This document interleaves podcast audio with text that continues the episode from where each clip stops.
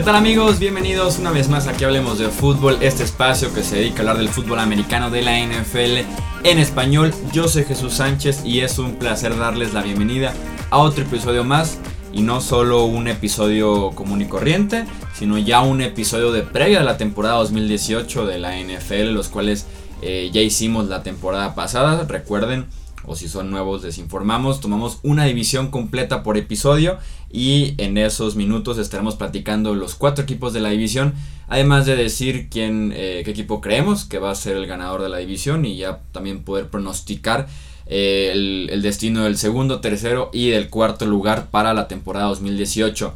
Me acompaña para hacer ese análisis previo de la división este de la conferencia americana mi amigo Rudy Jacinto. Rudy, bienvenido. ¿Qué tal, Chuy? Maná, todos los que nos ven y nos escuchan y nos siguen. Eh, ahora sí, lo entramos de lleno, la temporada está próxima y hay que eh, dar pronósticos. Sí, así es lo que a lo que las personas les encanta escuchar y lo que les encanta también entrarle con todo Discutir. el debate, ¿no? Claro.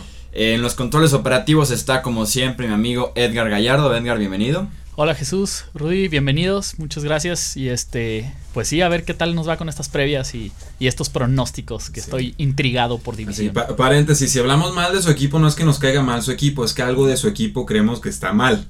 Eh, Así espero es. que se alcance a distinguir el, el asunto, no es nada Sí, personal. que, el- que en los comentarios se arme el debate, pero no la pelea. Así el es. debate, el debate siempre es bueno. Recordarles, adelante Rudy. No, no, make love, not war.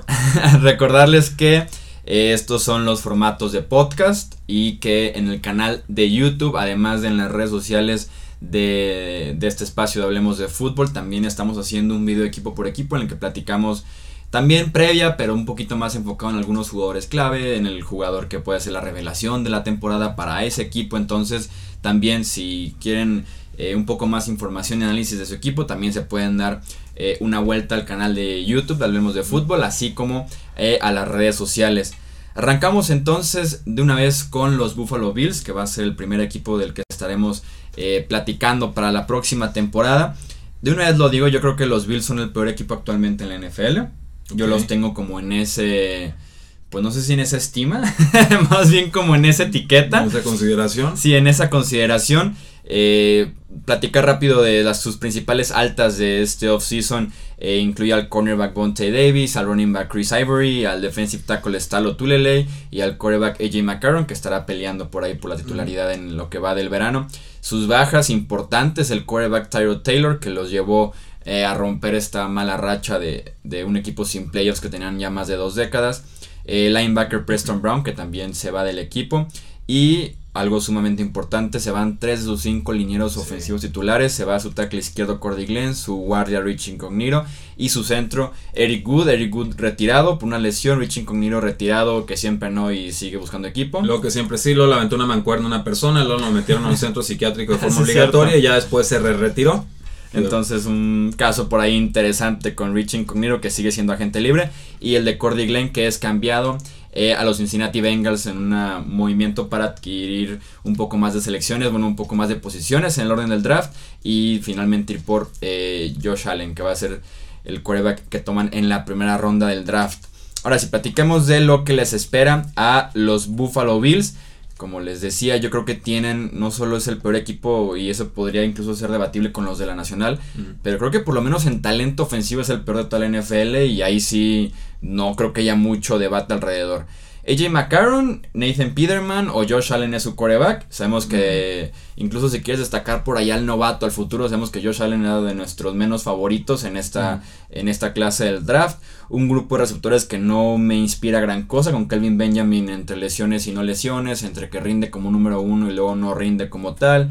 Say Jones un, segundo primer año decepcionante, que todo se le caía prácticamente. Llega Jeremy Curley, entonces el grupo de receptores ni siquiera levanta. La línea ofensiva sin tackle, guardia y centro titular. Y solamente Kelly Sean McCoy como ha sido prácticamente en los últimos años en. Buffalo. ¿no? Y que llega al centro eh, Russell Bodine que, Bodine, que lleva dos años muy, muy flojitos con los Bengals. O sea, parte de lo principal de los problemas de la línea ofensiva de los Bengals, que fue catastrófica el año pasado, y creo que no alcanza a cubrir la. Digamos, las bajas que aparte de ser de línea ofensiva y de titulares y de veteranos experimentados buenos, eh, son consecutivas. O sea, no es como que tengo el guardia izquierdo y el guardia derecho y, y puedo medio cubrirlos con las demás posiciones o meto una ala cerrada extra. O sea, no, va a ser tan fácil porque son tres en filita. Entonces, eh, si yo soy coordinador defensivo, pues yo ya sé por dónde le voy a mandar la presión a, los Buffalo Bills. Y va a ser precisamente por el lado derecho de la defensiva, al lado izquierdo del mariscal de, campo. Hay que decirlo, el año pasado pasaron a postemporada por un que fue triple, cuádruple empate, con un resultado un tanto circunstancial. De todas formas, fue muy meritorio, pero eh, entre que gastaron mucho por escalar posiciones en el draft en dos ocasiones, que toman a linebacker eh, Tremaine Edmonds y, y, al mariscal de campo Josh Allen, que no se reforzaron en cuanto a receptores. Jeremy Curley es un trotamundos, o sea, en realidad no termina de consolidarse ningún equipo. Eh, que la posible suspensión de LeSean McCoy no sabemos qué pueda suceder. Yo sigo pensando que podría terminar en la lista de, de exención del comisionado, que no lo deseo, pero eh, es una posibilidad muy real y entonces se atacaba ahí la mitad de la ofensiva. Y Charles Clay, que creo podría ser el receptor más importante del equipo, el ala cerrada, productivo, siempre está combatiendo lesiones, pero generalmente no se pierde los partidos. Por el otro lado, bueno, tenemos a una pareja de safeties buena, creo que los cornerbacks ahí la llevan, creo que pues en linebackers están un poquito a deber, perdieron por ejemplo a Preston Brown, a Ramon Humber, pues metieron a, a Edmonds de Virginia Tech, pero pues en general creo que habían demasiados huecos y que no iban a alcanzar a, cubrirlos en un solo eh, off-season. Y además, bueno, tuvieron, tengo aquí un diferencial de más 9 en cuanto a entregas de balón, significa que recuperaron 9 veces más el balón de lo que lo entregaron. Tendrían que repetir algo así para cubrir ahora sí que el, déficit del talento que yo estoy viendo y eso es muy difícil de hacer. Sí, además el año pasado tenían la ayudadota de tener a Tyrod Taylor como quarterback, que es probablemente bueno, lo decíamos en, estadísticas también, es el quarterback más seguro después de Tom Brady, ¿no? En intercepciones no, en las No entrega el, balón. Los Bills son favoritos en dos juegos, son underdogs en 11. O sea, no favoritos en 11. Entonces. Sí, no, que, no, que no culpo a Las Vegas para, por tener ese tipo de líneas en contra de los Bills. Viendo el grupo, probablemente la defensiva podría por ahí levantar, levantar la mano, pero es lo que vimos ya en el juego de playoffs en el que eh, permiten menos de 10 puntos, se fueron como 13 puntos, algo así, pero la ofensiva simplemente no podía eh, producir puntos. Ahora con los quarterbacks inexpertos que tienen, creo que va a ser todavía peor, un poco más agudo ese caso, porque la defensiva secundaria yo le veo muchísimo potencial. Mika Hyde y Jordan Poyer fueron probablemente la mejor pareja de safeties que nadie conoce la temporada pasada en la NFL. Ya los conocerán. Sí, se complementaron de verdad muy bien. Tenían al novato Troy Davis White, que fue de las grandes sorpresas de, la camada, que por ahí se quedó cerca, se podría decir, de un, de, un novato defensivo año detrás del cornerback de los Saints, que todos sabemos Marshall Larimore se lució la temporada pasada. Llega Bonte Davis que no ha jugado por lesión en la cadera, pero que sigue siendo. pero tiene talento. Sí, y, era un cornerback número uno sin problema alguno en Miami y después en Indianapolis. Entonces, la secundaria podría ser la, unidad que levante la mano eh, por Buffalo este año. Jerry Hughes, obviamente, también es eh, seguro que estará constantemente llegando al coreback pero no hay, no hay mucho más para, destacar de los Bills este año. Y el inicio de temporada es el, para mí es el más difícil de toda la NFL. Visitan a Baltimore, reciben a Chargers, visitan a Minnesota, visitan a Green Bay, reciben a Tennessee, eh, visitan a Houston y luego para la semana 7 ya por fin viajan a Indianapolis, semana 8 reciben a Patriotas. Luce bastante complicado, aunque ahí tengo una estadística que estuve leyendo el otro día saltándonos rápidamente a Tampa Bay, ellos tienen el peor inicio en la historia de la era del Super Bowl. ¿A poco? Sí. ¿Esta temporada? Sí, esta temporada. Ya platicaremos cómo está el calendario. Me la sé, de, me la sé, no, me la sé de memoria. Es Philadelphia Steelers Saints. No me acuerdo en qué orden o visitando cómo, pero pues Ryan Fitzpatrick los puede salvar, estoy seguro. Sí, es, es justamente así. Es Saints primero, eh, Philadelphia Steelers, Chicago Falcons. Mm. Es el. Y ese de Chicago está feo el juego, ¿eh? Sí, sí, para los. Ese, ese es realmente el peor inicio en la historia del del Super Bowl. Pero es para platicar cuando lleguemos a Tampa Bay. Hablemos de récord entonces para Buffalo. A mí me queda claro que van a ser o que son favoritos para ser el último lugar de esta división. Y como les decía, favoritos para ser eh, top 3 en el draft. Eh, creo que un 2-14, 3-13 se me lo justo para Buffalo porque realmente no espero nada ni de J. McCarron que nunca pudo sentar a Andy Dalton. Josh Allen se me hacía de los quarterbacks eh, del top 5 que platicamos en el draft como establecido como los 5 mejores se me hacía el peor de todos. Eh, que no lo veo listo para iniciar en la NFL y Nathan Peterman nos dio dos cuartos la temporada pasada y lanzó cinco intercepciones en esos dos cuartos. Entonces, Estoy, ¿por estoy, dónde? estoy viendo el calendario, estoy pensando en unas 4 o 5 victorias. Vamos pensando, se reparten un juego con Miami, se reparten un juego con los Jets. eh, por ahí que la visita a Indianapolis logren sacar adelante ese partido, más una sorpresa más. Ya, ya estás en los 4, pero eh, si no veo por dónde puedan siquiera llegar al 8-8 esta, esta temporada. El, calendario verdaderamente, si no me creen, revísenlo. Está muy, muy difícil. Sí, menos mal ya rompieron con esa maldición de playoffs la temporada pasada porque en esta eh, ya se va a empezar a sumar para la siguiente maldición. ¿no? Esperemos No. que no les dure tanto tiempo a No, los dale, aficionados. da- da chance, eh, da chance. De los Bills. Platiquemos entonces de los Miami Dolphins, el segundo equipo en este, este de la conferencia americana. Entre sus principales altas está la de los receptores Dania Mendola y Albert Wilson. El running back Frank Gore, el defensive end Robert Quinn, que llegó en un cambio con los Rams, y el guardia Josh Seaton entre sus bajas. Y aquí ya empezamos a ver nombres importantes. Está el del centro Mike Pouncey, está el del defensive tackle Namu Kong Su, el ala cerrada Julius Thomas, el linebacker Lawrence Timmons y finalmente el quarterback Jay Cutler que optó nuevamente por el retiro eh, después de que terminara su corta carrera con los Miami Dolphins. La historia alrededor de los Dolphins para este año es, debe ser Ryan Tannehill, Sí. ¿no? que no juega desde diciembre del 2016. Al final de esa temporada 2016 en el que Miami estaba encaminado para los playoffs, se lesiona la rodilla, deciden no operarlo, se pierde el resto de diciembre, se pierde incluso ese juego de playoffs que inicia Matt Moore en Pittsburgh. Regresa a la pretemporada 2017 Ryan Tannehill y parece que no haberlo operado en ese diciembre de 2016 le afecta porque la lesión estaba todavía eh, por ahí presente. Se lesiona Se otra vez la rodilla, se agrava esa lesión y se pierde ahora toda la temporada 2017. Entonces, después de año y medio, casi dos años, eh, estaremos viendo otra vez eh, a Ryan Tannehill en esa ofensiva de Adam Gaze. Y que es un mariscal de campo que a mí no me desagrada, porque hay unos No. que dicen no tiene nada que hacer en la NFL. No, yo sí creo que tiene un rol en la NFL, le falta algo de consistencia. La mejor temporada de Brian Tannehill, a mi parecer, aunque no fue la de más yardas, fue en el 2016 con Adam Gates. Entonces a mí me hubiera gustado ver esa progresión que no se hubiera eh, truncado, cortada. Los Dolphins vienen de una temporada de 6 victorias, 10 derrotas con un sinfín de adversidades. Entre ellas haber perdido a su mariscal de campo en pretemporada, el carrusel de quarterbacks que tuvieron entre Jay Cutler y Matt Moore, que los dos pues no se hacía uno en realidad.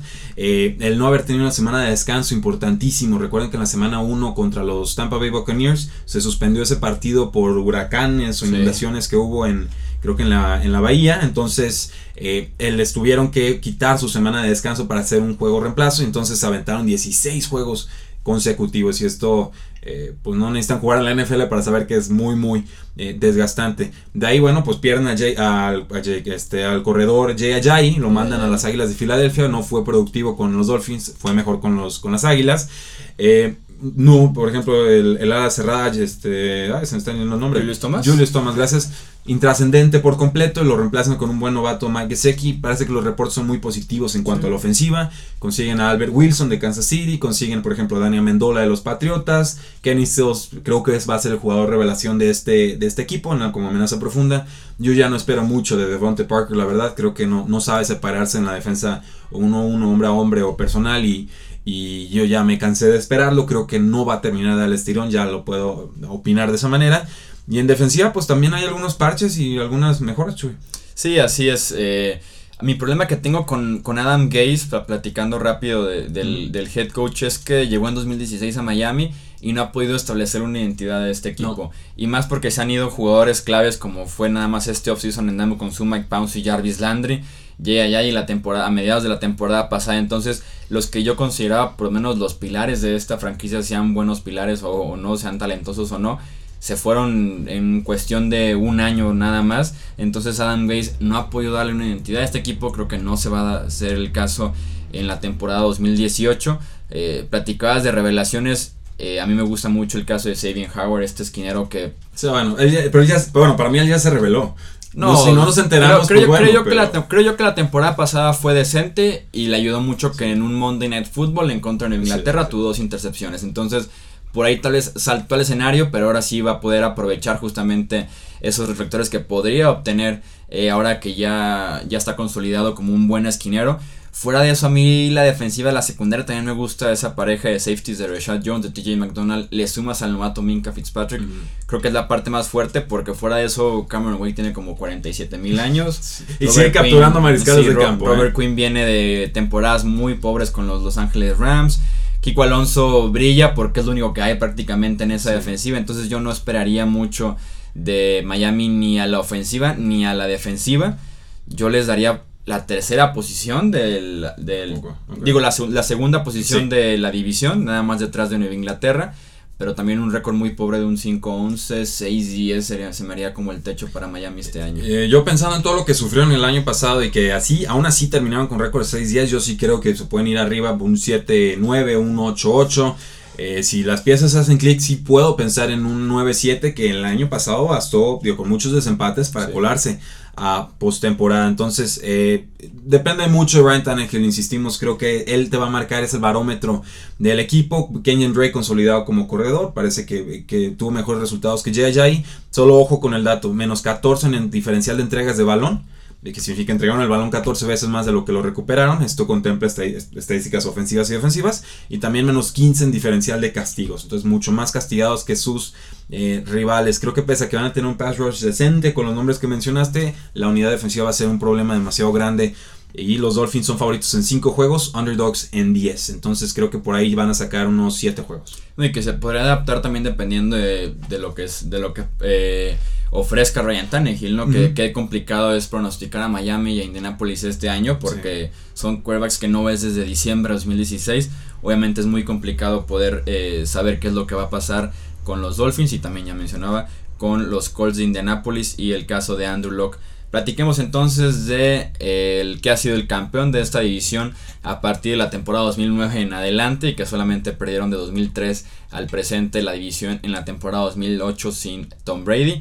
Hablamos de los New England Patriots que en este offseason tienen eh, como sus principales altas el cambio que hicieron por el tackle ofensivo Trent Brown, Adrian Claiborne que llegó en la agencia libre, también el caso del corredor Jeremy Hill y dos cambios que hicieron con los Cleveland Browns, el cornerback Jason McCourty. No, el McCourty, ah no, sí fue un cambio, le, iban a cortar, después lo decidieron Una cambiar. ronda así como de propina. Sí, y el tackle defensivo Danny Shelton, entre sus bajas, que fue una agencia libre, un offseason bastante difícil para los aficionados de New England está el retiro del Tyrant Martellus Bennett y en la agencia libre partieron el tackle ofensivo Nate Solder, el receptor Dania Mendola, el cornerback Malcolm Butler y el running back Dion Lewis.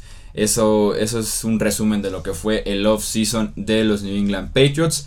Además de perder obviamente a Brandon Cooks, que creo yo esa, esa producción se va a ver afectada, sobre todo en el primer mes de temporada y podemos platicar justamente de la ofensiva para iniciar con este previo.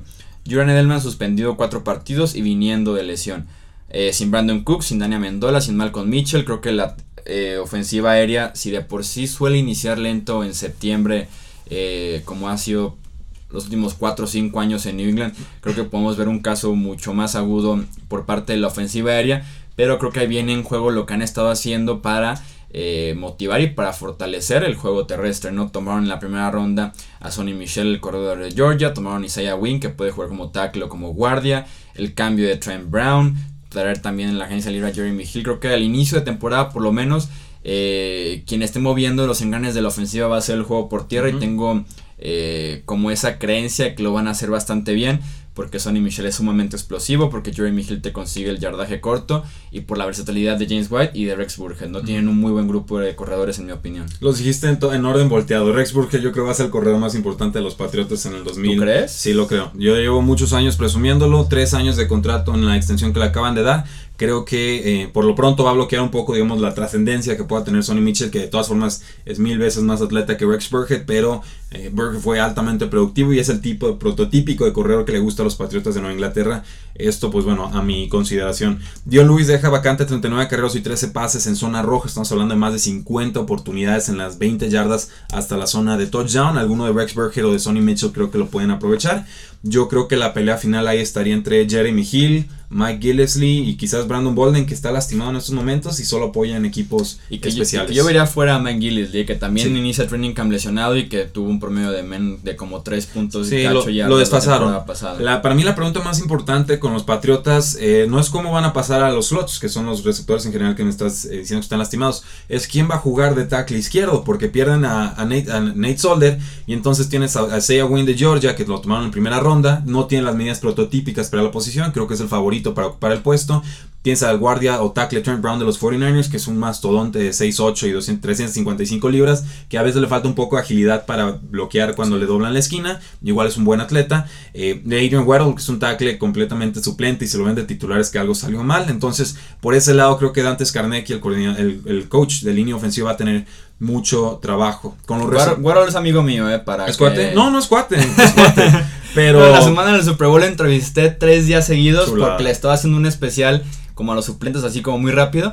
Y literal el segundo y tercer día fue como de que, hey buddy, así como de que tú otra vez, ¿sabes? Sí, porque estaba totalmente solo. Ah. Y nomás llegaba yo como que, otra vez dos preguntas. Ah, sí, vente. y ya como, hey, buddy. No, me, dio gusto porque, digamos, es, es un suplente confiable. es un suplente. Pero no, no, es el plan de los Patriotas que sea el, titular, ¿no? En cuanto a receptores, pues bueno, yo no estoy tan preocupado con esa primera semana. Más allá de que los Patriotas siempre empiezan lento las temporadas. O sea, el primer mes de los Patriotas es una extensión de la pretemporada para hacer ajustes, tuercas, lo que sea. Y sobre eso ya empiezan, creo yo, a mejorar el rendimiento. Porque, y, no, y no me preocupa tanto por Chris Hogan, que creo que regresó bien al final de temporada. Fue importante en el Super Bowl con más de 100 yardas Creo que complementa muy bien en profundidad lo que puede hacer eh, Rob Gronkowski. Y entonces, si no tenemos receptores en corto, pues lo que hay que hacer es meter formaciones con dos alas cerradas, que parece que Jacob Hollister, el ala cerrada número 2, está teniendo buenas participaciones en los entrenamientos. No meter formaciones pony, que es con dos corredores en el backfield, y entonces ya puedes meter un Rex Burkhead y un James White, o un Rex Burkhead y un eh, Sonny Mitchell, o un Rex Burkhead y quien quieras, nada más no me quiten a Rex Burkhead, es lo que quiero decir. Y eh, no, no es cierto, igual lo pueden quitar, no pasa nada. A mí sí me gusta Rex Burkhead, pero una cosa es lo que te guste y otra cosa es lo que va a pasar. y creo que no va a ser tan protagonista, a pesar de que comparto contigo el que es un excelente corredor, sobre todo por la versatilidad. Por ejemplo, a mí me hubiera gustado más verlo en el Super Bowl. Yo creo que cuando tocaba el balón sucedían no, cosas. entró en el tercer cuarto y cambió todo. Cambió. cambió. por completo. Ahora, en cuanto al lado defensivo, eh, rápidamente, yo creo que la agencia libre en este sentido fue muy generoso con los Patriotas. Danny Shelton no está con un año, no lo extienden. Creo que es ideal. Me recuerda un poco a Vince Wilford, por lo menos en cuanto a rol. Eh, que recuperan a su linebacker de Onte Hightower, su capitán a la defensiva. Eh, creo que la secundaria puede cumplir con Jason McCurdy. Creo que era un jugador subestimado con los Cleveland Browns. No, no, termino de entender por qué lo cortan si ha sido cumplidor. Y la llegada de Adrian Claiborne, que por de forma muy barata, muy accesible, 9.5 capturas el año pasado, 6 contra los vaqueros de Dallas. Eh, en general, creo que solo es ver cómo se adaptan sin Matt Patricia, que ya es el head coach de los Detroit Lions. Y con la entrada de la hora, eh, todavía coach de linebackers Brian Flores, lo van a entrenar un año y ya después sería coordinador defensivo si, si todo sale bien. Sí, el costo defensivo que fue el gran problema y pues es la razón por la cual se comen 41 puntos en el Super Bowl 52. Como bien dices, creo que había varias necesidades probablemente en cada una de las posiciones y mencionaste bien eh, los jugadores que fueron llegando a cada una. Mi único problema es la posición de linebacker, donde se hace mención del regreso de un jugador y no tanto de la adquisición de uno de ellos. Creo que todavía se podrían eh, mover en lo que queda del, pues sí, de la pretemporada, algún cambio que puedan hacer para adquirir algún jugador como lo hicieron en el pasado, hasta cuando llegó Jonathan Casillas, ¿no? Por aquí de septiembre, octubre, que termina jugando un rol importante. Aquí Meyers, aquí Meyers, que termina teniendo, ese jugó muy bien. Sí, que puedan adquirir por ahí un linebacker porque creo yo es lo que le hace falta eh, a este equipo para que puedan estirar también el campo bien cuando la ofensiva se lo esté llevando a los costados y que fue lo que pesó en los primeros dos cuartos contra Jacksonville y todo el Super Bowl en contra eh, de Filadelfia. Creo que Jason McCurry puede ser un buen suplente a Malcolm Butler para que la secundaria se mantenga en un estado sólido que tal vez van a mantener la memoria de los aficionados del Super Bowl, pero que realmente toda la temporada fue una secundaria bastante sólida, ¿no? Claro. Y que realmente Butler era el que estaba permitiendo las jugadas grandes prácticamente de la semana 8 en adelante. A Stephon Gilmore, luego tienes a Eric Rowe, en el slot va a haber rotación, tienes... Eh, Duke los, Dawson, el novato, segunda ronda que está levantando... Eh, por ahí suspiros en el training Y los Patriots creo que son el equipo que más gastó en el 2017 en la posición de safety. Entonces estás hablando de que el otro, el gemelo McCurdy, estás hablando eh, de Patrick, Chung, que es el que defiende de Hermano. Entonces hay una profundidad ahí.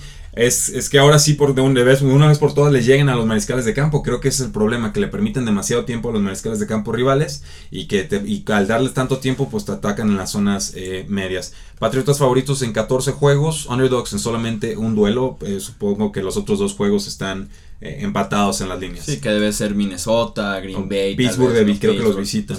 Eh, récord para Nueva Inglaterra, yo los veo con un 12-4, que será su novena temporada consecutiva, con por lo menos 12 victorias. Eh, tienen 12-4 en 2015, 14-2 2016, 13-3 2017. Yo voy a decir 13-3. Sí, sí, Creo sí. que la división se presta para ello. Eso sí, eso sí tienen para no barrer porque Nueva Inglaterra hace buen rato que no, No. barre porque por ahí No. se le complica siempre la visita a Miami o a veces la visita o hasta recibir a los Jets de Nueva York, que es el equipo que estaremos eh, haciendo la previa en estos momentos. Los Jets que vienen también de una temporada en la que se esperaba muy pero muy poco y sorprenden con un 5-11.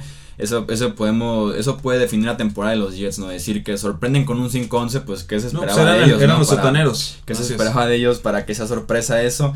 Entre sus altas, a la ofensiva está el quarterback de Bridgewater, el running back Isaiah Crowell y el receptor Terrell Pryor. Eh, a la defensiva está el linebacker Kevin Minter y el cornerback Trumaine Johnson. Eh, entre sus bajas están las de los defensive ends Muhammad Wilkerson y Connie Ely, el centro Nick Mangold, el running back Matt Forte y el tight end Austin Sefaren Jenkins. Los Jets creo yo que en otra división serán un equipo de último lugar, si no es porque en esta división están los Buffalo Bills.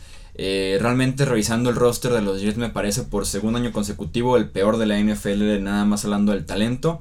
Porque si lo revisas eh, a la ofensiva, para llevármelo yo a mi equipo, por ejemplo, que es como más o menos se puede medir eh, la potencia que puede tener un equipo, me gusta Bailal Powell, el corredor, y prácticamente eso es todo. Tal vez Trevor Pryor es sano y con un coreback que se entienda. Y en el costado defensivo es Leonard Williams y tal vez la secundaria completa sí me gusta.